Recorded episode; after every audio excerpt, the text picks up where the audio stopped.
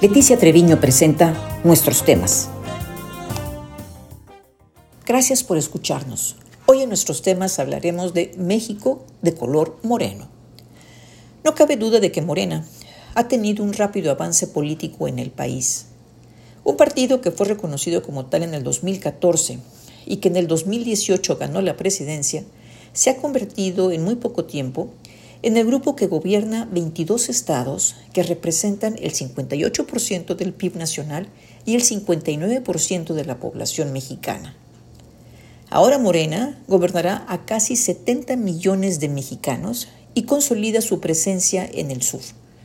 La oposición gobierna en 10 estados, por lo que el mapa político de México luce chocolateado. En las elecciones del fin de semana pasado, por 6 gubernaturas, Morena, quien no tenía ninguna, logró conquistar 4, de acuerdo con los resultados preliminares y casi oficiales.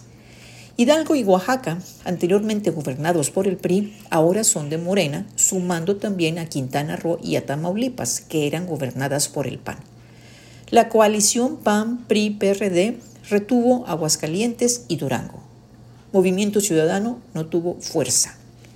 En Oaxaca, al candidato Salomón Jara le funcionó la visita del presidente a la entidad en más de 30 ocasiones y el haber utilizado las mismas expresiones del mandatario de primero los pobres, amor con amor se paga y la lucha contra la corrupción. En su mensaje de triunfo, Salomón Jara señaló, cito, «Hoy ganó la esperanza, el anhelo por un cambio, un pueblo que ha luchado por décadas». Ya quitamos un régimen autoritario, viene una nueva etapa. Dejamos atrás fraudes, pobreza y corrupción. Se demostró que Oaxaca es un pueblo obradorista. Terminó la cita. Indudablemente las mismas expresiones y frases de Andrés Manuel. En Hidalgo no había existido una alternancia política en 93 años y el triunfo para el candidato Julio Menchaca fue del 62% de los votos que se hicieron efectivos. Este avance de Morena puede ser explicado por la popularidad de Andrés Manuel debilitado, quien ha sabido mover sus hilos estratégicos del populismo y sus otros datos para polarizar al país.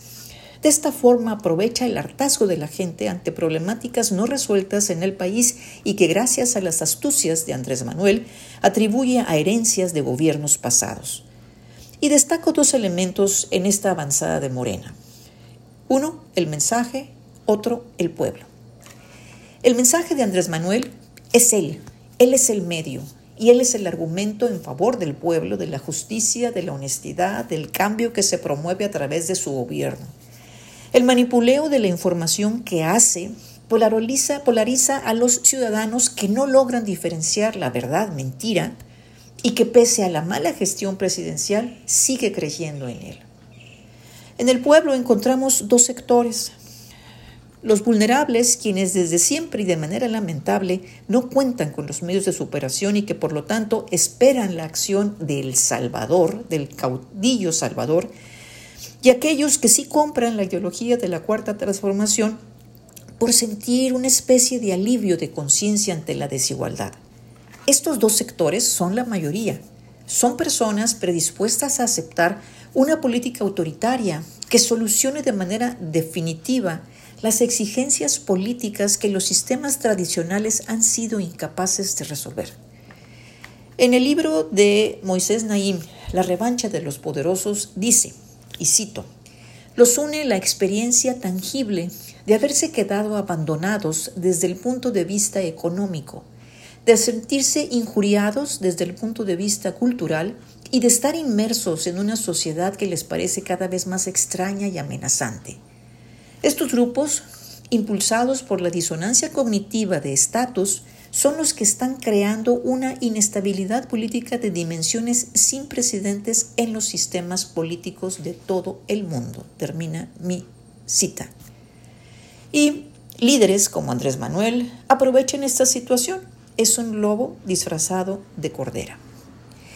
El próximo año, Coahuila y el Estado de México, ambos del PRI, acudirán a las urnas. Será también muy revelador su resultado. Lo cierto es que Aquí y ahora, los partidos ya empezaron a orquestar y a ejecutar su estrategia presidencial hacia el 2024. Los gobernadores de Morena difundieron un comunicado en el que celebran las victorias, afirmando que no hay marcha atrás en la Cuarta Transformación. Por su parte, Andrés Manuel, debilitado, agradeció a la clase media, solidaria y humanista, así la definió, por el triunfo y dijo esto, cito, «El pueblo es mucha pieza». Y a la oposición les recomendó, deben de hacer una revisión de su estrategia, les afecta mucho. Su clasismo, su racismo es que desprecian al pueblo, no le tienen amor, ahí está la esencia de todo. Termino la expresión. Ganó Morena en esta ocasión y la democracia de México. La alternancia de partidos en el poder refleja que tenemos todavía un INE sólido. La participación ciudadana en estos comicios no superó el 55% en ninguna de las entidades. Siempre queda la duda de los abstencionistas. Gracias.